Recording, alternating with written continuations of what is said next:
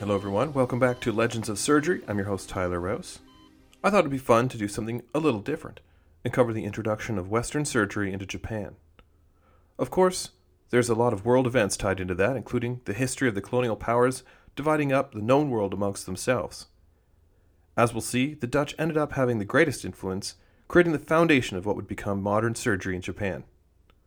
Along the way, we'll meet some influential surgeons, including a Japanese doctor that performed surgery under a sort of general anesthesia decades before the ether dome. It'll make sense later, trust me. So let's set sail to the land of the rising sun in this episode of Legends of Surgery. Let's begin with the state of Japanese medicine in the time period before contact with the West.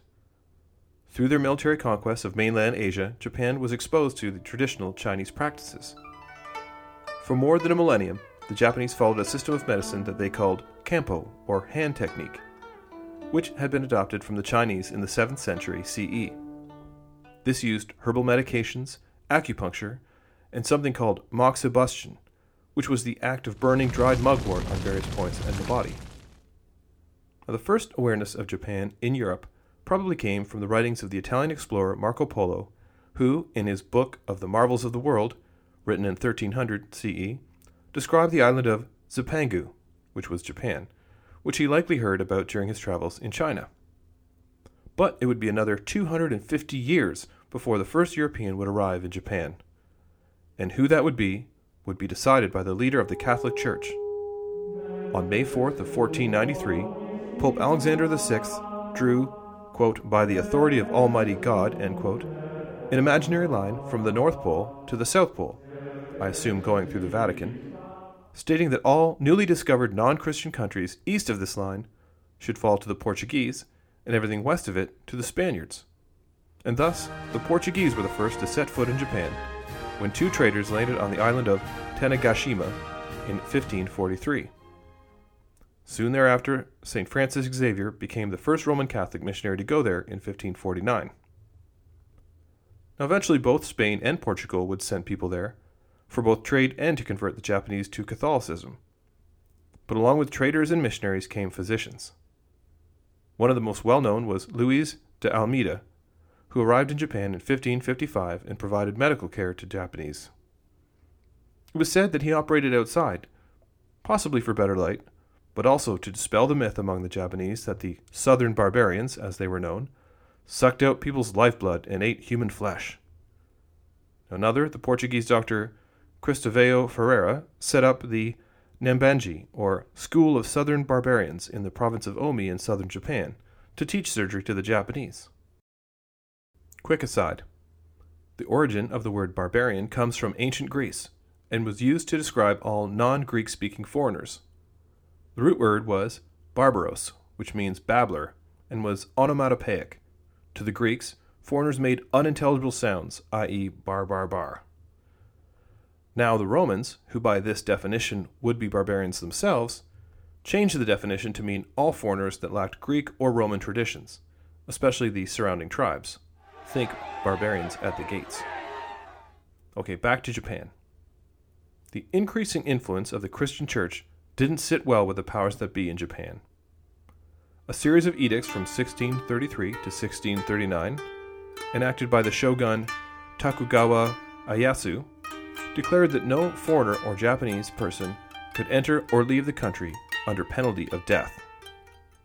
Thus began the period of isolation, which lasted from 1639 to 1853 and was called the Sakoku period, which meant country in chains.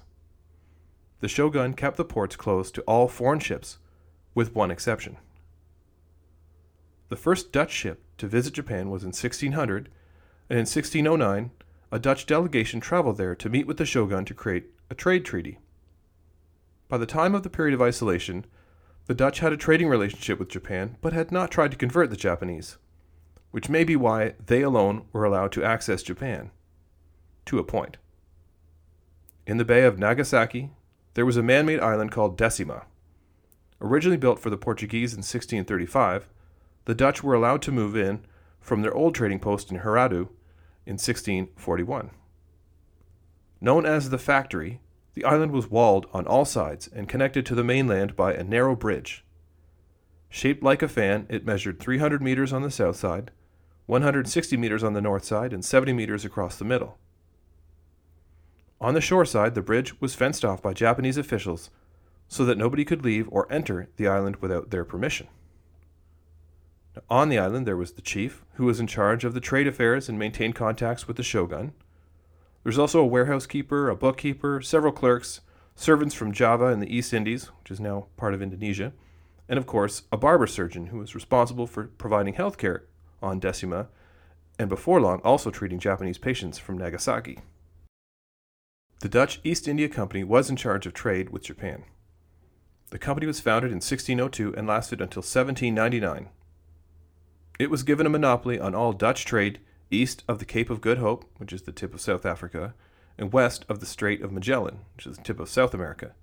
And at its peak, was estimated to have been worth $7.4 trillion, of course in modern day valuation, making it the largest company in history.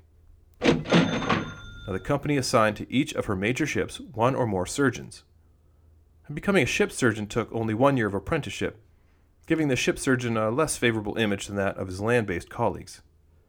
But up to 1850, some 60 surgeons had been appointed to the Dutch factory on Decima for periods of one to four years, and these were the representatives of Western surgery to Japan. Now, the only Japanese allowed on the island were interpreters, and it was they and not the established Japanese physicians who were the first students of the Dutch surgeons. They would even present their students with a surgeon's certificate after passing a proficiency test, as was custom with the surgical guilds in Holland. The first Japanese student to receive a certificate was Hoan Arashiyama on January 21, 1665. Later, Dutch surgical schools were founded and Dutch surgery propagated.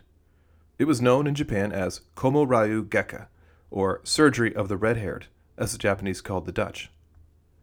Now, Japanese physicians came to learn at these schools, and one Japanese physician, Chinzan Narabayashi, created a textbook of surgery called Koi Gekwa Soden in 1704, meaning surgery as taught by the red haired barbarians, which was based partially on a Dutch translation of the work of the famous French surgeon Ambrose Paré, which had been published in Amsterdam in 1649.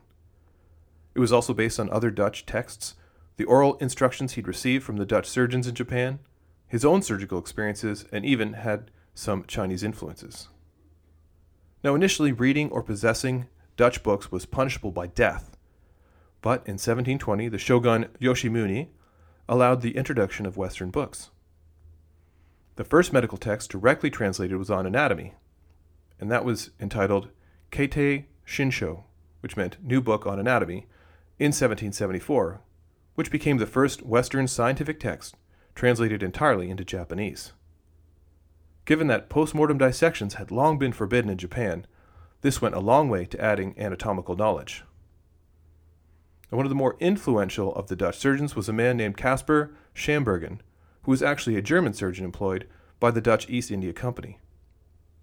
He arrived in Japan in 1649 and stayed until 1651. During his time in Japan, he gave lessons in surgery to the Japanese introduced a surgical teaching system, and founded an influential Dutch school of surgery known as Casper Ryugeka, or the Casper School of Surgery. Schambergen was one of the first factory surgeons to visit Edo, the residence of the shogun, a city we now know as Tokyo. An interesting fact, even back then it was one of the largest cities in the world, with an estimated 1 million inhabitants in 1721. And once a year, the head of the Dutch factory was obliged to wait on the shogun in Edo. The journey took several months, and Schambergen was invited to go. The shogun was so impressed by his skill that he was invited to stay for six months. So now let's talk about one of the most famous Japanese surgeons in this time period. Or at least I should say famous in Japan, because most people outside of Japan had not heard of him. His name was Seishu Hanaoka, and he lived from 1760 to 1835. Hanaoka was born in Kii in modern day Wakayama Prefecture, into a long line of physicians. He learned traditional Japanese medicine from his physician father until the age of 22, and then trained in the Caspar style surgery in Kyoto from 1782 to 85. Remember, this was more than 100 years after Caspar Schambergen's time in Japan. Thus, Hanaoka's education was a blend of traditional Chinese herbal medicine and Western surgery. Following his training, Hanaoka returned home after his father died to take over his practice. Now, in an effort to relieve patients of pain during surgery, Hanaoka embarked on what would become a 20 year quest to identify the combination of medicines to create a surgical anesthetic. His inspiration came from Hua Tuo, a Chinese physician from the 3rd century CE who had performed operations using a herbal concoction. Now, unfortunately, the ingredient list had long been lost, but Hanaoka was determined to rediscover it. After experimenting on cats and dogs, he eventually found a mixture of seven herbs and oils, which he called Susensan. The final test was to try it on a human subject. Both his mother and his wife wanted to be the one to help him most, so they both tested the final recipe. Hanaoka gave them both a dose, although his mother received a less potent mix. It was a success, at least from an anesthetic standpoint. But tragically, the experiment left his wife blind. The mixture contained atropine and scopolamine, among other things, and the blindness likely was due to anticholinergic toxicity. The story was told in both a book called The Doctor's Wife and a movie by the same name. Now, the compound's onset of action was two to three hours and produced six to eight hours of unconsciousness. During that time, the patient can breathe spontaneously on their own. Now, technically, it's not really a general anesthetic by the modern definition, which is to produce both unconsciousness and analgesia, which is the inability to feel pain. The concoction didn't cause analgesia, but was more like a heavy sedation and not true anesthesia but for our purposes, we'll consider it the 19th century equivalent of general anesthesia. And on October 13th of 1804, Hanaoka used it to perform the first surgery under this type of anesthesia, a full 42 years before the events of the Ether Dome. See podcast 2.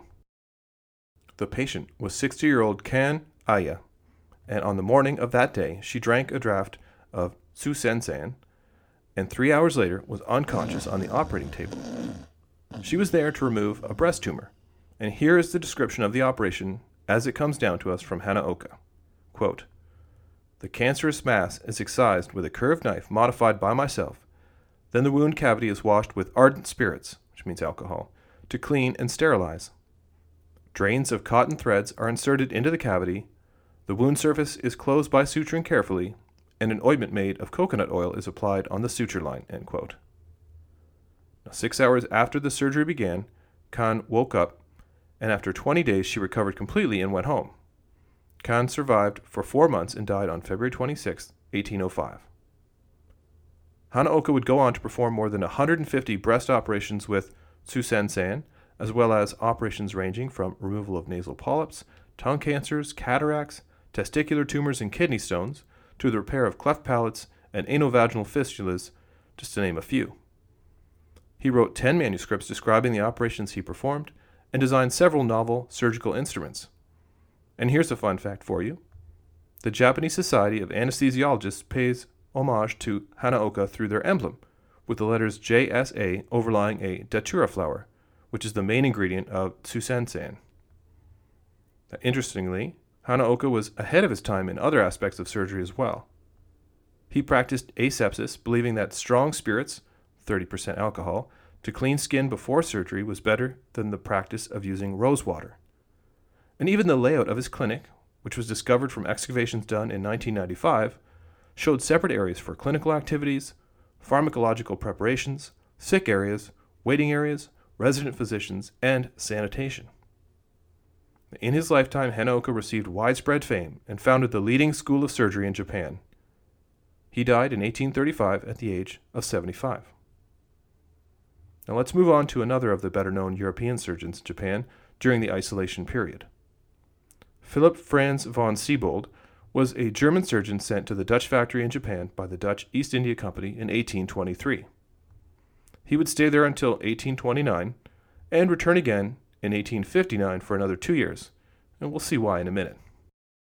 When first arriving, von Siebold did not speak very good Dutch, which made the Japanese suspicious, until he convinced them that he was a Yama Orandajan, which meant mountaineer Dutch, and thus spoke a different dialect. Now, of course, Holland does not have mountains, but the Japanese did not know that.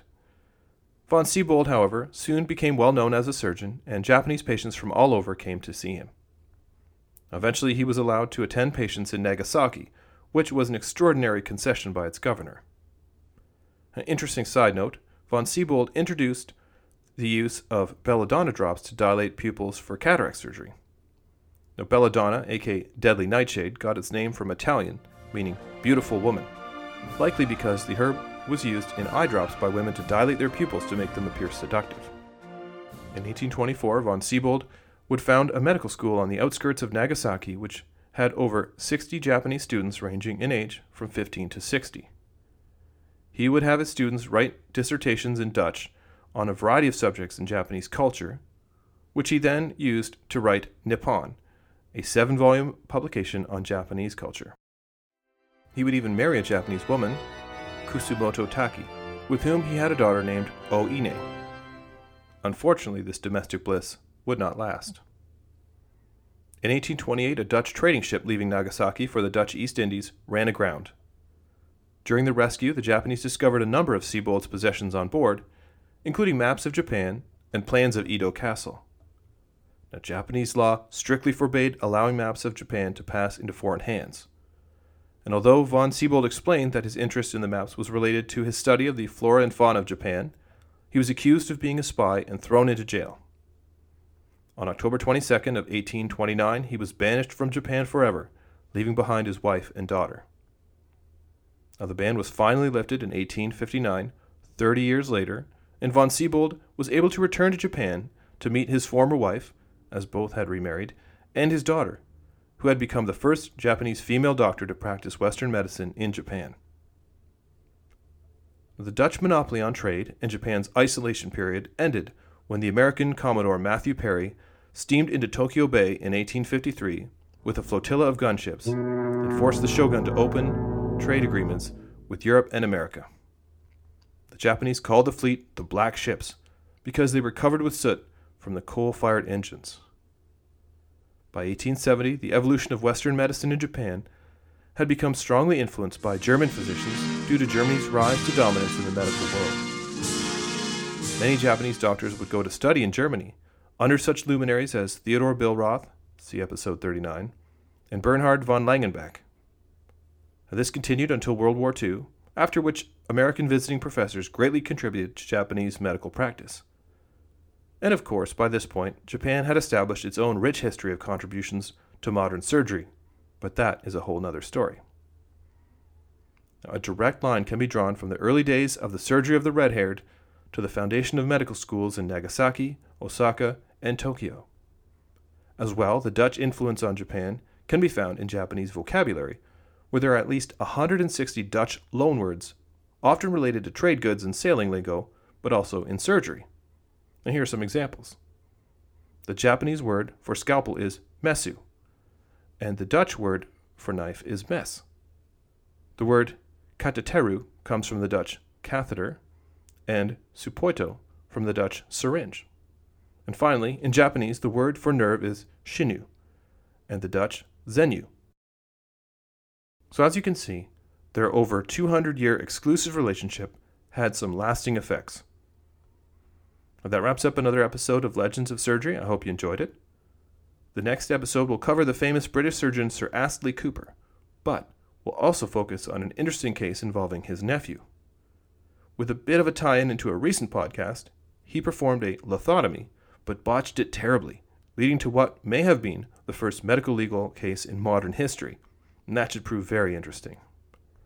Now, please note that I'm moving to a summer schedule, so I'll only be releasing a new episode once a month until September, when I'll return to my roughly every two week schedule. In the meantime, please rate the podcast on iTunes or wherever you download episodes and leave a comment there or follow me on Twitter at Surgery Legends. Like us on Facebook at Legends of Surgery or send an email to legendsofsurgery at gmail.com. I'd love to hear from you about your thoughts on the podcast or ideas for future episodes. And as always, thanks for listening.